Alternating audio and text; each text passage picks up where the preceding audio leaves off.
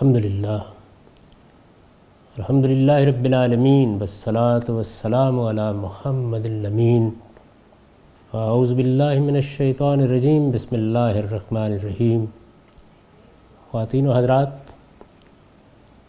ہم میزان کے ساتویں باب کا مطالعہ شروع کر رہے ہیں۔ اس کا عنوان ہے حدود و تعزیرات۔ یہ معلوم ہے کہ ہمارے دین میں جس طرح زندگی کے بعض شعبوں سے متعلق احکام دیے گئے ہیں، اسی طرح حدود و تعزیرات بھی متعین کی گئی ہیں۔ اس کی وجہ کیا ہے؟ اس کو سمجھنے کے لیے یہ بنیادی بات ذہن نشین کر لینی چاہیے کہ انسان، بحثیت انسان اپنی جان کے لیے بھی حرمت رکھتا ہے، مال کے لیے بھی اور آبرو کے لیے بھی۔ یہ چیز تو بالکل مسلم ہے۔ اس میں دو رائے نہیں ہو سکتی۔ لیکن وہ کبھی کبھی دوسروں کی جان، مال اور آبرو کے درپے ہو جاتا ہے۔ یہ ظاہر ہے کہ اس ارادہ و اختیار کا سوء استعمال ہے، جس کو دے کر انسان کو اس دنیا میں بھیجا گیا ہے۔ میں نے یہیں سے تمہید اٹھائی ہے اور لکھا ہے کہ ارادہ و اختیار کی نعمت جہاں اس دنیا میں انسان کے لیے سب سے بڑا شرف ہے یعنی انسان اسی ارادہ و اختیار کی نعمت سے انسان بنا ہے۔ باقی مخلوقات پر جو غیر معمولی امتیاز اس کو حاصل ہے، وہ یہی ہے کہ اللہ پروردگار عالم نے اپنے اختیار سے کام لے کر اس کو ارادہ و اختیار عطا فرما دیا ہے۔ اب ظاہر ہے کہ یہ چیز جو سب سے بڑا شرف ہے، وہاں اس کا ایک لازمی نتیجہ یہ بھی ہے کہ اس کے سوء استعمال سے بارہا زمین پر فساد پیدا ہو جاتا ہے۔ یعنی انسان کے پاس ارادہ ہے، اختیار ہے۔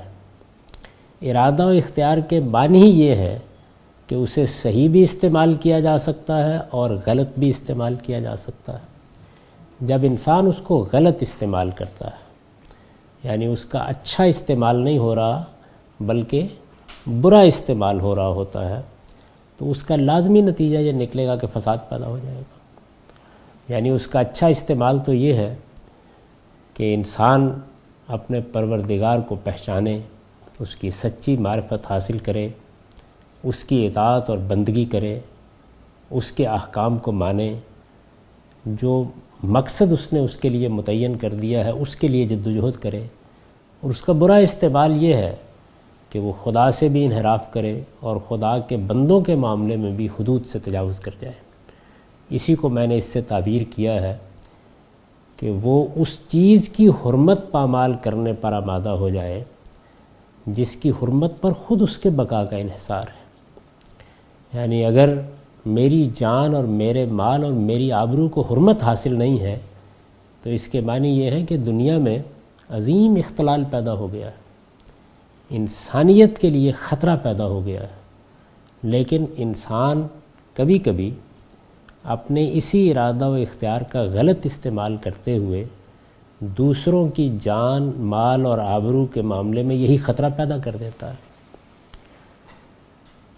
تو میں نے لکھا ہے کہ اور اس طرح فرشتوں کی وہ بات انسان کے حق میں پوری ہو جاتی ہے جو انہوں نے اس کی تخلیق کے وقت خدا کے حضور میں کہی تھی۔ انہوں نے یہی سوال اٹھایا تھا۔ اور میں عرض کر چکا ہوں کہ یہ کوئی الہام نہیں تھا، بلکہ ایک سادہ بات تھی کہ جب اللہ تعالیٰ نے فرمایا کہ میں ایک صاحب اقتدار مخلوق بنانے والا ہوں، میں زمین کا اقتدار بخشنے والا ہوں، تو اقتدار کے لیے لازم ہے کہ ارادہ و اختیار ہو، ورنہ تو اقتدار کے کوئی معنی نہیں ہے۔ اگر وہ محکوم محض ہوتا، وہ اسی طریقے سے احکام کی پابندی کرنے کے لیے مجبور ہوتا جس طریقے سے دوسری مخلوقات ہیں، تو پھر یہ اقتدار نہ ہوتا، یہ بادشاہی نہ ہوتی۔ بادشاہی اور اقتدار کا لازمی جزو یہ چیز ہے کہ ارادہ و اختیار حاصل ہو۔ یہ معلوم ہے کہ ہم بھی جب قوموں کے بارے میں یہ ذکر کرتے ہیں کہ ان کو آزادی حاصل ہو گئی تو یہ کہتے ہیں کہ اس کو حق کے خود اختیاری حاصل ہو گیا۔ حق کے خود ارادی حاصل ہو گیا۔ یعنی ارادے کو اب وہ آزادی سے استعمال کر سکتی ہے۔ اختیار کو آزادی سے استعمال کر سکتی ہے۔ تو ارادہ و اختیار کے بغیر اقتدار کا کوئی تصور نہیں ہے۔ اور خلیفہ کا جو لفظ استعمال کیا گیا تھا، اس سے فرشتوں پر یہ بات واضح ہو گئی کہ اگر اس کو ارادہ و اختیار دیا جائے گا تو اس کا سوء استعمال ہوگا۔ یہ ہو نہیں سکتا کہ اس کو غیب میں ڈال دیا جائے، زمین پر بھیج دیا جائے اور اس کے باوجود یہ توقع کی جائے کہ کوئی شخص بھی اپنے حدود سے تجاوز نہیں کرے گا اور اپنے ارادہ و اختیار کو ٹھیک ان حدود میں استعمال کرے گا جو اللہ نے اس کے لیے مقرر کر دی۔ چنانچہ انہوں نے یہ کہا تھا کہ تجلو فی ہم یفسد و فی ہا و یسفق الدماء۔ پروردگار، کیا آپ اسے بنائیں گے جو زمین میں فساد برپا کرے گا اور خون بہائے گا؟ یہ سورہ بقرہ کی تیس نمبر آیت ہے۔ اس میں فرشتوں کا مکالمہ نقل ہوا ہے۔ اللہ تعالیٰ نے یہ فرمایا تھا کہ میں زمین میں ایک خلیفہ بنانے والا ہوں۔ انی جائل فلرد خلیفہ۔ یعنی ایک ایسی مخلوق بنانے والا ہوں جس کو میں اقتدار دوں گا، زمین کی بادشاہی دوں گا۔ اس سے انہوں نے یہ سمجھا کہ پھر ارادہ بھی ہوگا، اختیار بھی ہوگا، اور جہاں ارادہ و اختیار ہوگا، اس کا سوء استعمال بھی ہوگا۔ اور جب اس کا سوء استعمال ہوگا، تو پھر زمین پر خون بہے گا اور فساد برپا ہوگا۔ انسانی تاریخ میں اس فساد کا سب سے پہلا ظہور ابو البشر آدم کے بیٹے کابیل کے ہاتھ سے ہوا۔ یہ واقعہ قرآن نے بیان کیا ہے سورہ معاہدہ میں۔ اور انسانی تاریخ میں اس کو غیر معمولی اہمیت حاصل رہی ہے۔ یہ سب سے پہلا قتل تھا جو بھائی کے ہاتھوں دوسرے بھائی کا ہوا۔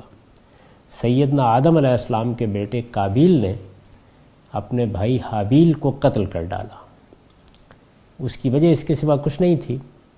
جس کو قرآن نے بیان کیا ہے کہ انسان کے اندر جو حسد کا جذبہ ہے، وہ اپنے حدود سے تجاوز کر گیا۔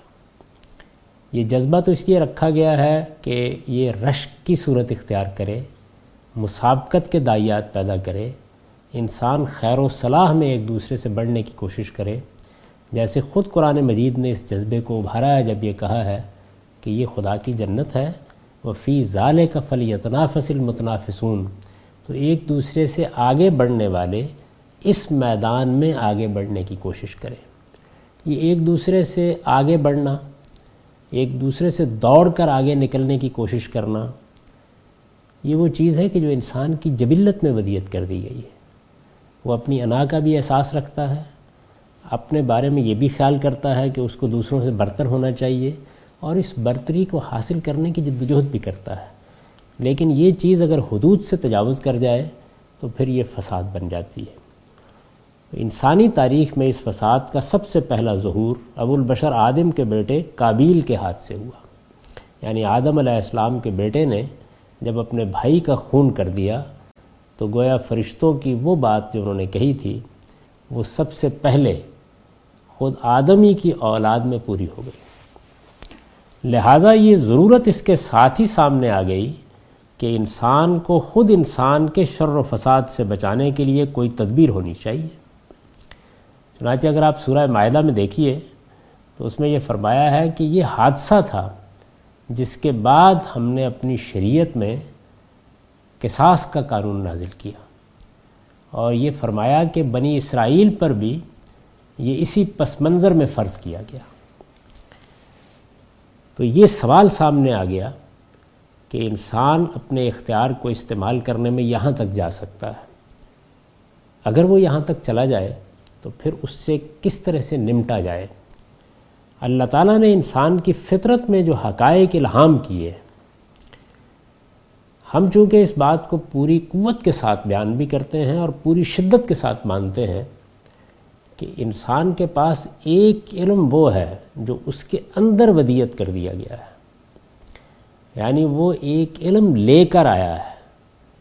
اس کے حواس جب باہر سے رابطہ پیدا کرتے ہیں اور جو کچھ باہر حقائق موجود ہیں، ان کو دیکھتے، سنتے، سمجھتے ہیں، تو اندر کے علم اور باہر کے حقائق کا رابطہ پیدا کرتے ہیں۔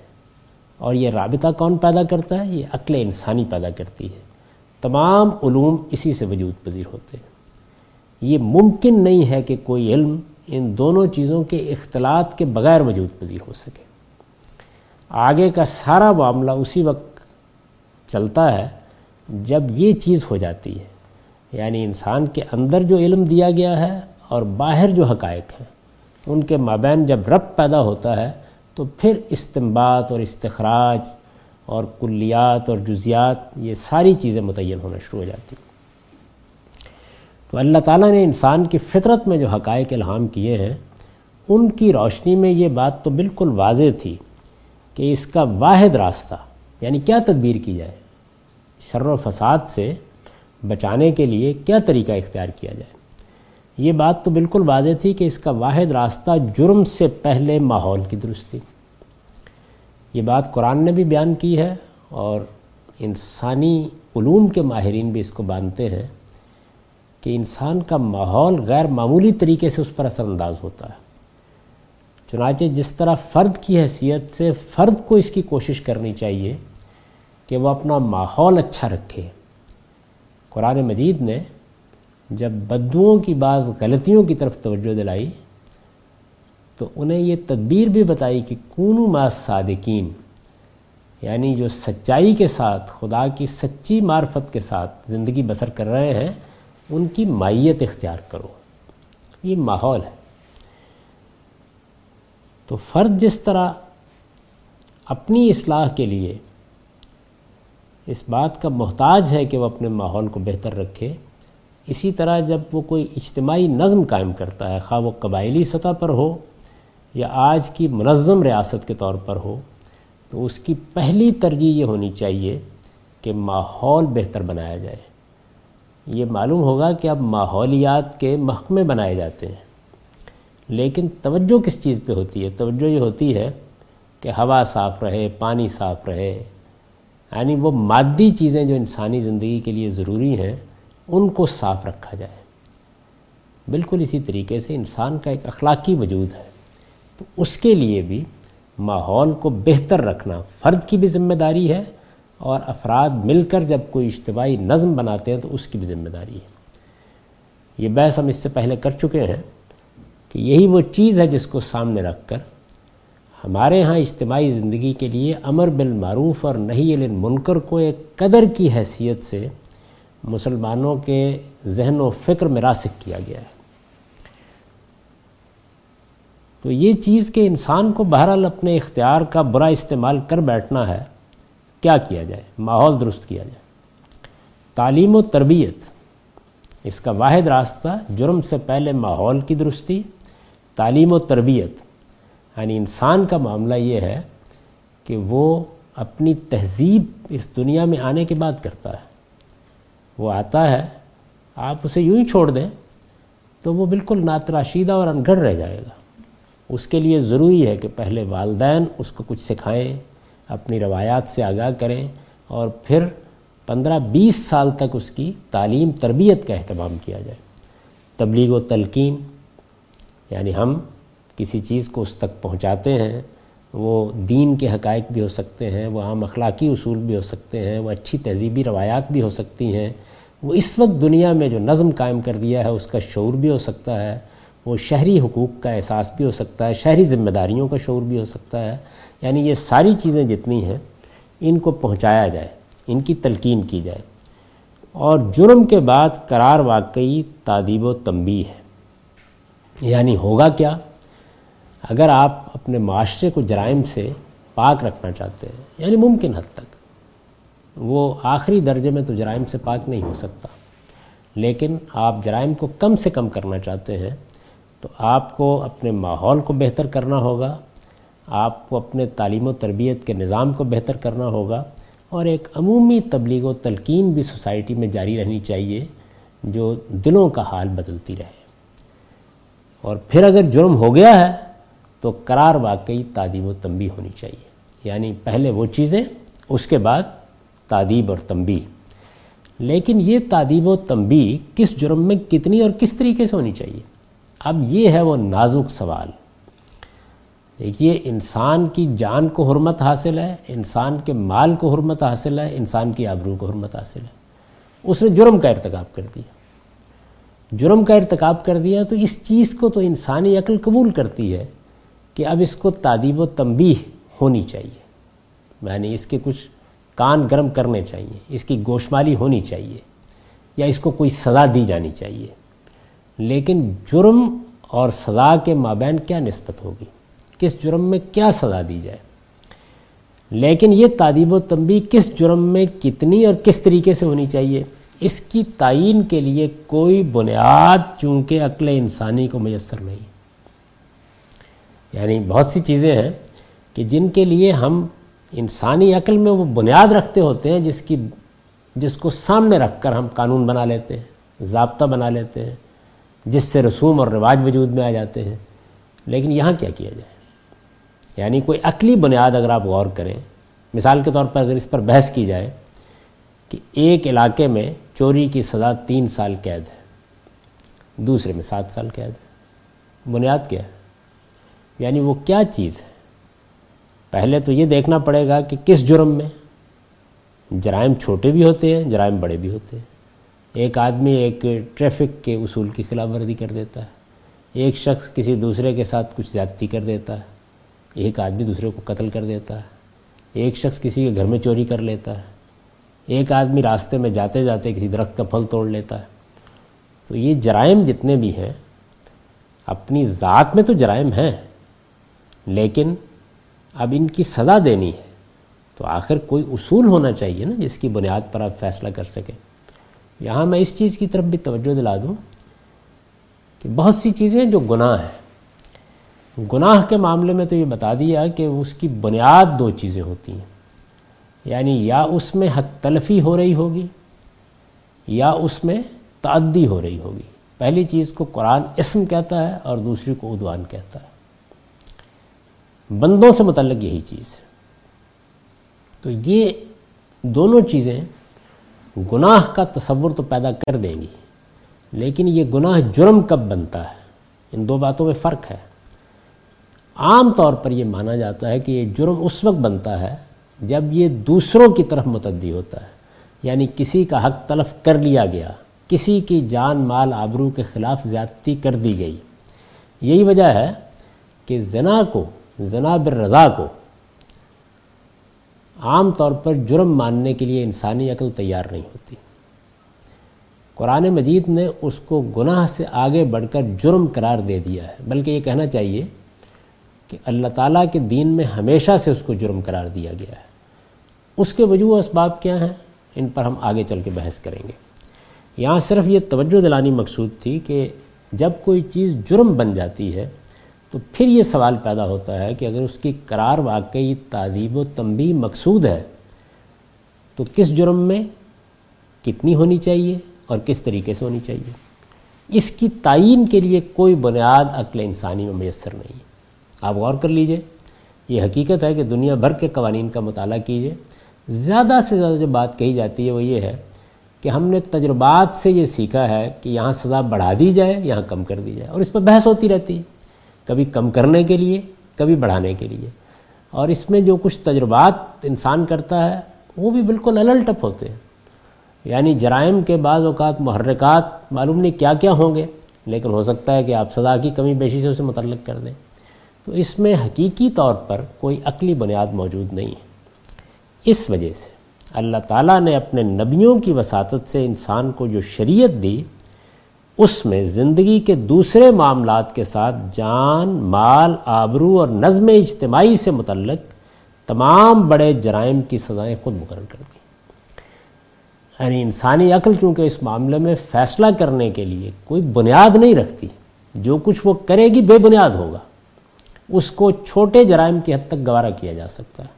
وہاں انسان اگر تجربات بھی کرتا رہے ٹامک ٹوئیاں بھی مارتا رہے، تو کوئی زیادہ بڑا حادثہ نہیں ہوتا۔ لیکن جان مال آبرو سے متعلق جو بڑے جرائم ہیں، ان میں اگر حدود سے تجاوز ہو گیا یعنی آپ کمی کی طرف گئے تو یہ بھی ظلم ہوگا، اور زیادتی کی طرف گئے تو یہ بھی ظلم ہوگا۔ اب ذرا اس جملے کی روشنی میں انسانی تاریخ پر ایک نگاہ ڈال کے دیکھ لیجیے، اور پھر ایک طرف جرائم کی وہ سزائیں پڑھیے جو بادشاہوں نے دی۔ ہیں عقوبت کے ان آلات کا اندازہ کیجیے جو اب آپ کو عجائب گھروں میں رکھے ہوئے ملتے ہیں۔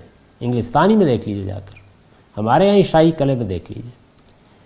تو یہ چیزیں دیکھنے کے بعد انسان اندازہ کر سکتا ہے کہ اس میں اگر بادشاہ مغلوب الغضب ہے، اگر کسی موقع کے اوپر پورا اجتماعی نظام لوگوں کے شر و فساد سے تنگ آ گیا ہے، تو جذبات کیا ہوتے ہیں؟ اور اگر ایسا نہیں ہے تو پھر احساسات کیا ہوتے ہیں؟ تو اس میں بہت کچھ افراد و تفریح ہوتی رہتی ہے، چنانچہ اس کو سامنے رکھ کر اللہ تعالیٰ نے یہ سزائیں خود مقرر کر دی۔ اسی سے آپ یہ سمجھ سکتے ہیں کہ شریعت کی ضرورت کیوں ہے؟ یعنی ایک اس وجہ سے کہ جن چیزوں کو طے کرنے کے لیے عقل انسانی میں کوئی بنیاد نہیں ہے، ان میں انسان کی رہنمائی کر دی جائے۔ اور ایک ان چیزوں میں جن میں بنیاد تو ہے، لیکن انسان بڑی غلطی کر بیٹھتا ہے، ان میں اللہ تعالیٰ اس کی مدد فرمائے۔ اسی وجہ سے اللہ کی شریعت کو ہدایت کہا جاتا ہے، نور کہا جاتا ہے۔ اس کے ذریعے سے ہمیں وہ ٹھیک بات معلوم ہو جاتی ہے، جس کے بعد نزا کا خاتمہ ہو جاتا ہے۔ میراث کے احکام کے بارے میں میں کئی مرتبہ توجہ دلا چکا ہوں کہ اس میں بھی اللہ تعالیٰ نے حصے اس لیے خود مقرر کیے ہیں کہ اس کی وجہ بیان کی ہے۔ لا تدرون ایہم اقرب لکم نفع۔ تم نہیں جانتے کہ ان میں سے کون منفت کے اعتبار سے تم سے قریب تر ہے۔ یعنی اتنی بات تو انسان خود متعین کر لیتا ہے کہ میں اگر کچھ مال چھوڑ کے جا رہا ہوں تو وہ میرے قریبی اجزاء کو ملنا چاہیے۔ لیکن کس کو کتنا؟ وہی سوال جو وہاں ہے، وہی سوال یہاں بھی ہے۔ اس میں انسان کے حق کو زیر بحث آنا ہے۔ یعنی مجرم ہے، جرم کر بیٹھا ہے، لیکن انسان ہے۔ اس کی جان، مال اور آبرو کو ابدی حرمت حاصل ہے۔ اب آپ جو سزا بھی دیں گے، وہ یا تو اس کی جان کے خلاف کوئی اقدام ہوگا، یا مال کے خلاف ہوگا، یا عزت و آبرو کے خلاف ہوگا۔ جب آپ اس بنیادی حق کو پامال کرنے جا رہے ہیں، تو رک جائیے۔ اس کے لیے ایک واضح بنیاد ہونی چاہیے۔ آپ کیا کرنے جا رہے ہیں؟ وہ واضح بنیاد انسان کے پاس نہیں ہے۔ تو اللہ تعالیٰ نے رہنمائی فرمائی۔ جن جرائم کی سزائیں مقرر کی گئی ہیں، وہ جرائم درج ذیل ہیں۔ محاربہ اور فساد پلرز آگے جا کے اس کی وضاحت ہو جائے گی کہ اس سے کیا مراد ہے۔ قتل و جراحت یعنی کسی کو مار دینا یا کوئی زخم پہنچانا۔ زنا، قذف۔ قذف کا مطلب ہے زنا کی تہمت لگا دینا، چوری۔ یہ پانچ جرائم ہیں جن کی سزائیں اللہ تعالیٰ نے خود مقرر کر دی ان جرائم کے بارے میں یہ چیز ابتدائی میں واضح رہنی چاہیے کہ ان کی سزا کا حکم مسلمانوں کو انفی انفرادی حیثیت میں نہیں، بلکہ پورے مسلمان معاشرے کو دیا گیا ہے۔ دو طرح کے احکام ہوتے ہیں۔ ایک وہ جو اپنی نوعیت کے لحاظ سے فرد سے متعلق ہوتے ہیں، اور ایک وہ کہ جن کے بارے میں انسان جیسے ہی حکم دیا جائے، فوراً سمجھ لیتا ہے کہ یہ معاشرے کو دیے گئے بحثیت مجموعی پوری جماعت کو دیے گئے۔ یہ دونوں چیزیں بدی ہیں۔ یعنی اس کے لیے الفاظ میں کچھ کہنے کی ضرورت نہیں ہے۔ اس کو پوری دنیا میں انسان سمجھتے ہیں۔ چنانچہ یہ دیکھ لیجیے کہ پوری دنیا میں یہ اصول مانا جاتا ہے۔ آپ امریکہ میں ہوں، برطانیہ میں ہوں، کہ آپ اپنے آنکھوں کے سامنے بھی جرم دیکھ لیں تو سزا نہیں دیں گے۔ نظم اجتماعی کے سپرد کر دیا جائے گا معاملہ۔ یہی معاملہ اس وقت ہے کہ جب آپ کسی کے خلاف کوئی جنگی اقدام کرتے ہیں۔ تو یہ جو احکام ہیں، یہ خواہ دنیا میں دیے جائیں یا اللہ تعالیٰ اپنے ماننے والوں کو دے، دونوں صورتوں میں اس کے مخاطب کون ہیں؟ فرد بحثیت فرد نہیں، اجتماع، معاشرہ۔ یعنی جو جماعت مخاطب ہے وہ جماعت کی حیثیت سے ان احکام کی مکلف ٹھہرائی جا رہی ہے۔ ان جرائم کے بارے میں یہ چیز ابتدائی میں واضح رہنی چاہیے کہ ان کی سزا کا حکم مسلمانوں کو ان کی انفرادی حیثیت میں نہیں بلکہ پورے مسلمان معاشرے کو دیا گیا ہے اور اس لحاظ سے ان کے نظم اجتماعی سے متعلق ہے۔ جو چیزیں انسانیت کا مشترک سرمایہ ہوتی ہیں، جن کو مسلمہ طور پر لوگ قبول کر رہے ہوتے ہیں، مان رہے ہوتے ہیں۔ جن کے بارے میں بحث و نظا کی گنجائش نہیں ہوتی۔ بحث و نظا تو خیر کسی بھی چیز کے بارے میں لوگ پیدا کر لیتے ہیں، لیکن عمومی طور پر انسان اس کو سمجھتا ہے کہ یہ چیز کس کے متعلق ہے۔ اس میں لفظوں میں کسی وضاحت کی ضرورت نہیں ہوتی۔ چنانچہ، یہ دیکھیے، میں نے آگے یہ لکھا بھی ہے۔ یہ ایک بدی ہی بات یعنی یہ ایسی بات نہیں ہے کہ جس کے لیے الفاظ میں کچھ کہنے کی ضرورت ہو۔ یہ بات آپ سے آپ سمجھی ہوئی ہے۔ یعنی جیسے ہم دنیا میں گفتگو کرتے ہیں تو ایک چیز ہمارا قریبی ماحول کا عرف ہوتا ہے۔ ایک چیز ہماری برادری اور ہمارے قبیلے کا عرف ہوتا ہے۔ ایک چیز ہماری قوم، ہمارے ملک اور ہمارے علاقے کا عرف ہوتا ہے اور ایک عالمی عرف ہے۔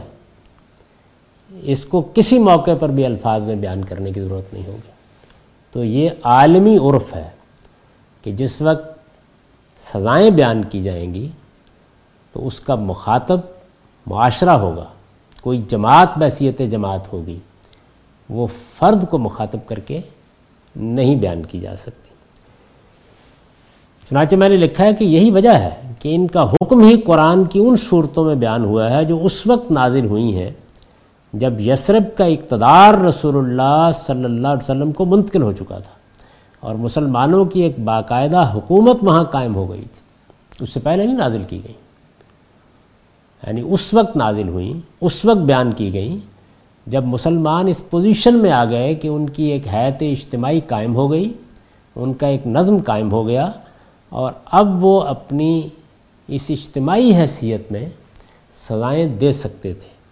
مجرموں کا تعاقب کر سکتے تھے، ان کو گرفتار کر سکتے تھے، ان پر سزا کا نفاذ کر سکتے تھے۔ چنانچہ کوئی شخص یا جماعت اگر کسی خطۂ عرض میں سیاسی اقتدار نہیں رکھتی، تو اسے یہ حق ہرگز حاصل نہیں ہے کہ وہ ان میں سے کوئی سزا کسی مجرم پر نافذ کرے۔ یعنی اگر سزا نافذ کرنی ہے، تو پھر یہ ضروری ہے کہ سیاسی اقتدار حاصل ہو۔ سیاسی اقتدار کی اقسام ہیں یعنی ایک نوعیت کا سیاسی اقتدار وہ ہے کہ جو قبائلی زندگی میں ہوتا ہے۔ جیسے کہ جزیرہ نمایاں عرب میں قریش کو حاصل تھا یا ان کے مختلف قبائل کے شیوخ کو حاصل تھا۔ ایک وہ اقتدار ہے یا سیاسی اقتدار ہے جو ایک منظم ریاست میں حاصل ہوتا ہے۔ تو اس کی صورتیں تو مختلف ہو سکتی ہیں، لیکن بہرحال معاشرہ کھڑا ہوتا ہے، وہ پشت پر آتا ہے، وہ اپنا ایک نظم بناتا ہے، وہ نظم بالکل ڈھیلا بھی ہو سکتا ہے، بہت ابتدائی نوعیت کا بھی ہو سکتا ہے اور وہ ایک منظم ریاست کا نظم بھی ہو سکتا ہے، لیکن اس کا ہونا ناگزیر ہے۔ اس کے بغیر کوئی شخص کسی مجرم کو سزا نہیں دے سکتا۔ یہ بات بھی ذہن میں رکھیے کہ سزا کے نفاذ کا معاملہ بھی حالات کے لحاظ سے ہوتا ہے۔ یعنی اب مثال کے طور پر پولیس نفاذ کرتی ہے، جلاد نفاذ کرتے ہیں، جیل کا عملہ نفاذ کرتا ہے۔ یہ ممکن ہے کہ کسی موقع کے اوپر خود لوگوں کو اس کے نفاذ کے لیے کہہ دیا جائے، لیکن کون کہے گا؟ وہ حیت اجتماعی کہے گی، وہ پشت پر کھڑی ہوگی، وہ حق دے گی کہ اب آپ اس کا نفاذ کر سکتے ہیں۔ قرآن کے عرف میں فجل دو اور فقتو یعنی زنا کے سزا میں فرمایا نا کہ پھر ان کو سو کوڑے مارو تو وہاں فجل دو کا لفظ آیا۔ اسی طریقے سے جب چوری کے ہاتھ کاٹنے کا ذکر ہوا تو فقتو قرآن کے عرف میں فجلدو اور فقتو کے مخاطب مسلمانوں کے عمراء حکام ہیں، عام مسلمان ان احکام کے مخاطب ہی نہیں ہیں۔ عام مسلمان یعنی انفرادی حیثیت میں۔ ان کی جو اجتماعی حیت یا حیثیت ہوگی، وہ خواہ شیوخ قبیلہ سے وابستہ ہو، برادری کے بڑوں سے وابستہ ہو یعنی سیاسی اقتدار ہونا چاہیے۔ میں نے عرض کر دیا ہے کہ سیاسی اقتدار ہر اس جگہ ہوتا ہے جہاں پر قوت نافذہ آ جاتی ہے۔ وہ برادریوں کی سطح پر بھی ہوتی ہے، قبائل کی سطح پر بھی ہوتی ہے اور منظم ریاست کی سطح پر بھی۔ اصل میں جب منظم ریاست قائم ہوتی ہے تو وہ کیا کرتی ہے؟ وہ جہاں جہاں پہلے وہ اقتدار پایا جاتا تھا، اس کو معطل کر دیتی ہے اور اپنے ہاتھ میں لے لیتی ہے۔ یعنی پھر برادریوں کے لیے، پھر قبائل کے شیوخ کے لیے اس کو استعمال کرنا جائز نہیں رہتا۔ ورنہ ابتدائی وحدت وہی ہے جہاں سے یہ اقتدار پیدا ہوتا ہے۔ تو میں نے عرض کیا کہ عام مسلمان ان احکام کے مخاطب ہی نہیں ہیں۔ ابو بکر جساس اپنی کتاب احکام القرآن میں لکھتے ہیں۔ میں نے چونکہ یس کی کہ بدی ہی بات ہے۔ آپ یہ دیکھیے کہ ابو بکر جساس جلیل القدر فقی ہیں۔ انہوں نے جب اس کو بیان کیا تو بالکل اسی طریقے سے بیان کیا۔ وہ یہ کہتے ہیں کہ وقت علم من کرا سما حاضل خطاب من اہل العلم ان المخاطبین بے ظال کا حم العمہ دون آمت الناس۔ فقانہ تقدیر فل یکت العمت والحکام ایدی ہما ول یجلد ہم العمہ والاحکام اہل علم میں سے جو شخص بھی اس خطاب کو سنتا ہے یعنی ایک بات کہی گئی بالبداحت واضح ہو گئی۔ اہل علم میں سے جو شخص بھی اس خطاب کو سنتا ہے، فوراً سمجھ لیتا ہے کہ اس کے مخاطب عام مسلمان نہیں، بلکہ ان کے آئمہ و احکام ہیں۔ ان المخاطبین بذالک ہم الائمہ۔ دون آمت الناس۔ آئمہ جو امام کی جمع ہے، ہمارے ہاں یہ خلیفۃ المسلمین کے لیے، مسلمانوں کے حکمران کے لیے اور ان کے عمرہ کے لیے استعمال ہوتا ہے۔ بلکہ ان کے ائمہ و حکام ہیں۔ چنانچہ اس میں مثال کے طور پر تقدیر کلام ہی یہ مانی جاتی ہے، بس چاہیے کہ عمراء و حکام ان کے ہاتھ کاٹ دیں۔ معاف کیجیے۔ گا الحمد للہ بس چاہیے کہ عمراء و حکام ان کے ہاتھ کاٹ دیں۔ فل یکتا العمت والحکام ایدیہ یعنی جب یہ کہا جاتا ہے کہ چور مرد ہو یا عورت اس کے ہاتھ کاٹ دو، تو اصل میں آئمہ و حکام کو کہا جاتا ہے کہ ان کے ہاتھ کاٹ دو۔ جب یہ کہا جاتا ہے کہ زانی کو کوڑے مارو، تو اصل میں آئمہ و حکام کو کہا جاتا ہے کہ ان کو کوڑے مارو۔ اور چاہیے کہ عمراء و حکام ان کی پیٹھ پر تازیانے برسا دیں۔ یہ میں نے یہ عرض کیا ہے کہ جب بھی کوئی صاحب علم جو قانون قانون کی زبان اور اس کے بیان سے واقف ہے، وہ ان آیتوں کو سنے گا تو یہی بات سمجھے گا۔ یہ اس لیے دراس نفسی کی ضرورت پڑ گئی کہ بہت سے لوگ یہ سوال کرتے ہیں کہ یہ قرآن نے کہاں کہا ہے؟ یعنی اس کو اگر لفظوں میں بیان کیا جاتا تو اس کے معنی یہ تھے کہ بدی ہی بات کو بیان کیا جا رہا ہے۔ یہ تو مانی ہوئی بات ہے، یہ مسلمہ چیز ہے۔ چنانچہ جب بھی کوئی حکم بیان کیا جائے، پہلا سوال یہی ہوتا ہے کہ اس میں فرد کو بحثیت فرد مخاطب کیا گیا ہے یا فرد کو بحثیت اجتماع مخاطب کیا گیا ہے؟ اس کو جاننا ضروری ہے، اس کا فیصلہ کرنا ضروری ہے، اس کے بغیر آپ کسی حکم کو بھی نہیں سمجھ سکتے۔ ہمارے ہاں جو فساد پیدا ہوئے ہیں ہماری تاریخ میں، اس میں اس نے بھی کردار ادا کیا ہے کہ لوگوں نے انفرادی طور پر دیے گئے احکام کو اجتماع سے متعلق کرنے کی کوشش کی اور بعض اوقات فرد چیزوں کو معطل کر بیٹھا۔ یعنی بہت سے لوگوں نے یہ مقدمہ قائم کر لیا کہ یہ نماز کا اہتمام کرنا اور یہ اس طریقے سے حج کرنا اور یہ سب کرنا، یہ تو جب مسلمانوں کا نظم اجتماعی ہو تو تب ہوگا۔ اور کچھ دوسرے لوگوں نے یہ کیا کہ وہ احکام جو فرد سے متعلق ہی نہیں ہیں ان کا نفاذ شروع کر دیا۔ تو یہ دونوں طرح کی مثالیں آپ کو تاریخ میں مل جائیں گی۔ چنانچہ ان پر متنبع ہونا ضروری ہے کہ جو احکام فرد سے متعلق ہے مثال کے طور پر روزہ رکھنا ہے، اگرچہ وہ حکم مدینہ میں دیا گیا ہے، لیکن یہ بدی ہی چیز ہے کہ وہ فرد سے متعلق ہے۔ اس کا اجتماع سے تعلق نہیں ہے۔ چور کو سزا دینا، زانی کو سزا دینا، ڈاکو کو سزا دینا، یہ اجتماع سے متعلق ہے۔ کیونکہ اس میں اب مجھے روزہ نہیں رکھنا محض۔ یعنی اگر فرض کر لیجیے کہ میں کسی کو سزا دینے کے لیے کھڑا ہوں تو یہ کام جیسے میں روزہ رکھتا ہوں اس طرح نہیں کرنا مجھے، یا جیسے میں نماز پڑھتا ہوں ایسے نہیں کرنا۔ یعنی یہ میرا ہی صرف کام نہیں ہے، اس میں ایک دوسرا فرد زیر بحث ہے، اس کے حقوق زیر بحث ہے۔ اب اس کو پکڑا جانا ہے، اس کے خلاف مقدمہ قائم ہونا ہے، اس کو اس کا موقع ملنا ہے کہ وہ اپنی صفائی دے سکے، اس کے بعد سزا کا نفاذ ہونا ہے۔ تو یہ ساری چیزیں جو ہیں یہ تقاضا کرتی ہیں کہ اس طرح کے تمام احکام کو یہ ایک عالمی عرف ہے کہ ہمیشہ اجتماع سے متعلق مانا جائے۔ ان کو فرد سے کسی حال میں بھی متعلق نہیں مانا جا سکتا۔ یہ چونکہ اہم باب ہے تو اس وجہ سے ابتدا میں یہ تنبیہ کر دی گئی ہے کہ یہ معلوم رہے کہ جو آیتیں آگے زیر بحث آ رہی ہیں، ان کے مخاطب مسلمان بحثیت فرد نہیں ہیں، وہ اپنی اجتماعی حیثیت میں ان کے مخاطب ہیں۔ ہم اس باب کا مطالعہ جاری رکھیں گے۔ اقول و قولی حاضہ وسطر اللہ لی ولکم ولسائر المؤمنین۔